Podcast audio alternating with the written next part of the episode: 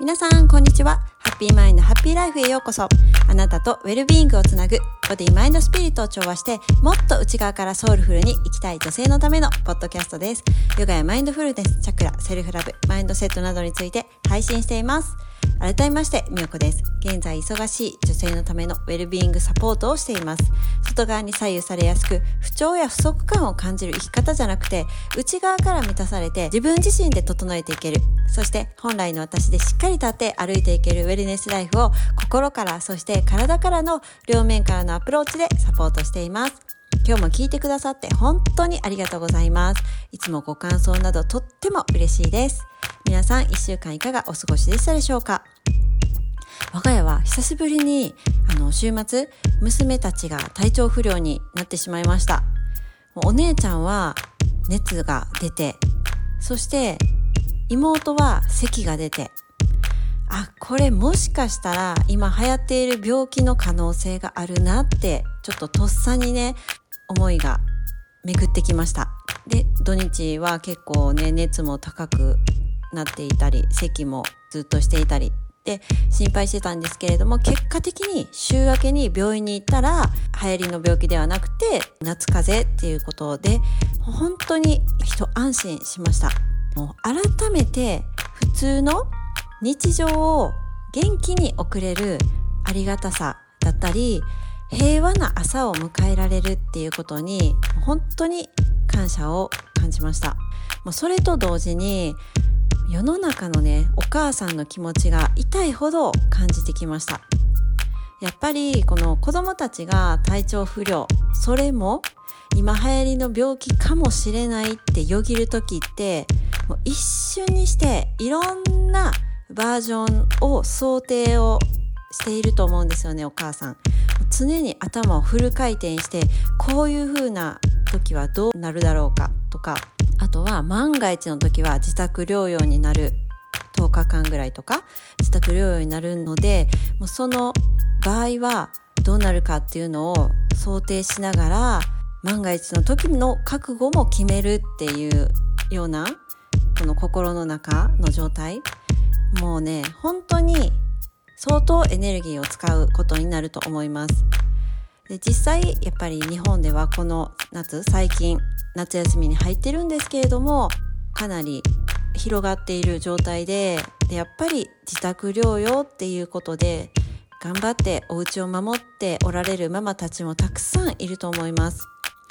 で私のプライベートレッスンヨガのレッスンでご連絡いただいたクライアント様も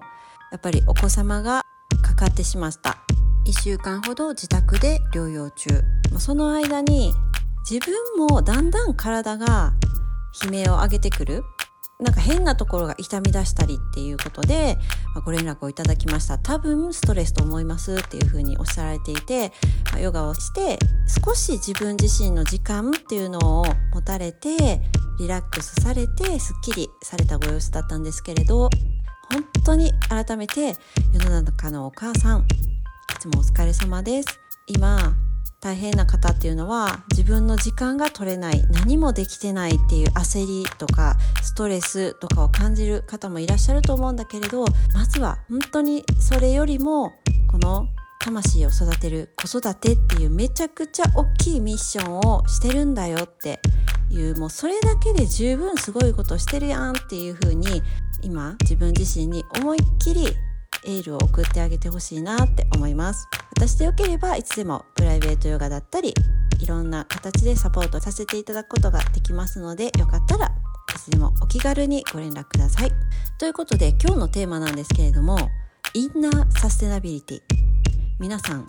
聞いたことありますか？今よく聞くようになったと思いますが SDGs これってもうご存知と思うんですけれども環境の問題だったり動物の問題だったりエネルギーの問題いろんな角度から地球が持続可能なサステナブルなより良い未来を作っていこうっていう活動になってます。でもこれって実際は私たちっていうよりは私たちの外側にフォーカスした活動だと思うんですよね。じゃあ私たちの内側はっていう今日はそのお話なんですけれど、まあ、この言葉インナーサステナビリティっていう言葉を聞いて私も本当になんか瞬間あこれっていうふうに思ったんですよね。あ私が今伝えたいのとすごくつながるなって思ったので今日テーマにしました。いや私たちの内側って言われても地球と関係ないやんって思っている方やっぱり私たちっていう人間っていうのは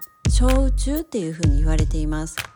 これはスピリチュアルの観点から見てもワンネスっていう考え自分と地球とか宇宙とかももう全て一つっていうような考えだったりあとはもうむちゃくちゃ昔からで言ったら古代のギリシャでももうすでにその私たちは小宇宙っていう考えがあったそうです。マクロコスモスとミクロコスモスっていう考え方なんですけれど同じく大宇宙大きな存在とあとは小宇宙って何かって言ったら私たち人間っていう風な考え。あとはブッダもそういう考えをされています。改めてもう私たちって計り知れないぐらいの確率でこの世に生まれてきて毎日というかこの一瞬一瞬数えきれないくらいの膨大な細胞が入れ替わって私たちを元気に支えてくれているもう本当になんか言葉では説明がつかないぐらい神秘的な存在が私たちなんですよね。もうそんなん気にしてる暇なんてないぐらい毎日忙しく過ごしているからそんな神秘的だったんやって思うことあんまりないと思うんですけれど改めてねこの自分自身の存在っていうところをフォーカスして考えていく必要があるんじゃないかなって思っています。だからこの私たちのインナーサステナビリティ内側は持続可能な状態なのだろうかっていうところ私なりに説明をしたいなって思うんですけれど噛み砕いて伝えやすく言うとしたらインナーサステナビリティではない状態として私たちはエネルギー自分の中のエネルギーの無駄遣いをしていないだろうかっていうのを考えてほしいなって思います。エネルギーの無駄遣いって何っていうことなんですけれど私なりに考えたのは波動が重い思考だから人といつも比べて自分を劣等感を感じたりとかいつも他の人を優先して自分を犠牲にするような考えを持ってませんか？あとは体の流れを悪くするような感情例えば怒りとか罪悪感とかだったり悪くするような習慣を持ち続けていないでしょうか？あとは最後重たい鉛のようなもう自分を厳しくするような責任感を持っていたりしないでしょうか？あちょっと胸が痛いっていう方もいらっしゃるかもしれないんですけれどもやっぱり私たち自身がもう宇宙であり私たち自身が地球であるって考えたらこの地球の環境とかは結構今考える機会が増えてると同じぐらいに自分の環境だから地球イコールもう自分という感じで宇宙イコール自分みたいな感じでその外側のことだからちょっと距離感あるではなくてじゃあ自分のサステナビリティはどうかっていうところちょっとフォーカスしてほしいんですけれどやっぱり私たち自身は食べたものでできているっていうふうに言われていると思うんですよ。とすると自分自身の考えとか思考であとは成り立っているっていうふうにも考えれると思うんですよね。だから本当にこの自分自身の内側の環境目に見えないけれどもどんな風になってますか？今世界中で起こっているような山火事だったり伝染病とかだったりそんな風なちょっと目を覆いたくなるような状態が体の内側で起こってませんか？みたいな。そんなことを考えてほしいなって思います。まず第一歩としてできることはこのエネルギーの無駄遣いをやめていくこと。どっちかと言ったら省エネじゃないエコじゃないエネルギーの使い方をやめていくっていうことが第一歩かなって思っています。ということで今日は最後にインナーサステナビリティを高める5つのポイントを考えてみたのでお伝えします。じゃあまず1つ目。五感が喜ぶ日常を送る。でこれはどういうことかって言ったら自然と調和していく。毎日空を見てますか？毎日風を感じてますか？毎日近くにある植物を感じてますか？もう本当にその些細な小さな小さなこのつながりというか自然と距離感を縮めていく自然を感じる五感が喜ぶっていう日常を過ごしていくこと。2つ目は心地よさにフォーカスする。でこれは思考の部分でいっつも何々すべき何々しないといけないからするっていう考えをしている方はそれを手放して何をしたいかな？何したら心地いいかな？ワクワクするかな？っていうところにフォーカスしていく。で3番目。自分に優しくする。これはさっき言った重たい鉛のようなもう自分を厳しくする考えを持ってませんか？でこれ今日ちょうど聞いていたポッドキャストでも言われてたんですけれども自分に厳しいって自分に虐待しているようなもの、まあ、これちょっと例えなんですけれどもそういうふうに表現をされていることを聞いてまさにだなって。だから動物虐待とかはわあもうそんなこと良くないことだし動物がかわいそうとかそういう風な感情が生まれると思うんだけれど自分に厳しくしている罰を与えるみたいなことも一つの虐待みたいな感じで大げさかもしれないけど捉えてもいいんじゃないかなって思います。そのくらい自分に優しくできているか。これは甘やかすっていう意味ではなくって自分自身に思いやりを持っているか。自分自身に愛を持っているかっていうところが大事だと思います。で4番目。つながりを大切にする。これはもちろん家族だったりあとは大地そして宇宙のつながり。大切なのは自分自身。自分自身どんどん見失っちゃうっていう方は自分自身とのつながりがちょっと欠けている可能性がある。だからいつもつながりを見直すようなことを習慣にしてみてもいいし瞑想もいいしつながりを大切にして過ごしていく。そして5番目最後。感謝して過ごす。でこれは本当に当たり前って何一つないと思います。今日の最初でも話したみたいに体調不良とかそういうことが起こっても本当に当たり前の日常ってないなって改めて思ったのでいつもいつも感謝をして過ごしていくっていうことが大事だと思います。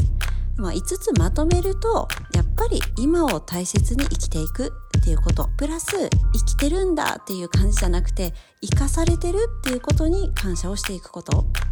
て大事なんじゃないかなって思います。で本当今この地球の環境とか地球の状態いろんな混沌とする状況びっくりするニュースだったりたくさん入ってくると思うんだけれどもそういうことで地球のことを考える機会も増えてると思うんですよね。それと同時に私は関係ないではなくて私も地球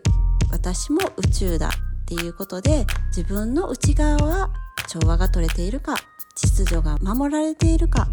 環境はどうなっているか虐待はしてないかエネルギーの無駄遣いしてないか全部当てはめて内側に置き換えて考えていくこのインナーサステナビリティがあるっていうことが前提になってウェルビーイングな状態そしてソウルフルに生きていくことができるようになると思っています。このインナーサステナビリティこれからすっごく大事になってくるんじゃないかなって思いました。ということでまた一つ何か立ち止まって考えていただくヒントになればなって思っています。今日も聞いていただいてありがとうございました。もしこのお話いいなと思ったらぜひインスタグラムのメッセージや G メールでご感想いただければめちゃくちゃ嬉しいです。また Apple Podcast ではご感想コメントしていただけますのでぜひぜひいただけたらすっごく励みになります。私のインスタグラムはアットマークミオアンドバーアンダーバー原田です。皆さんのフォローや投稿へのコメントいつでもお待ちしています。では次回のエピソードでお会いしましょう。See you! バイバイ。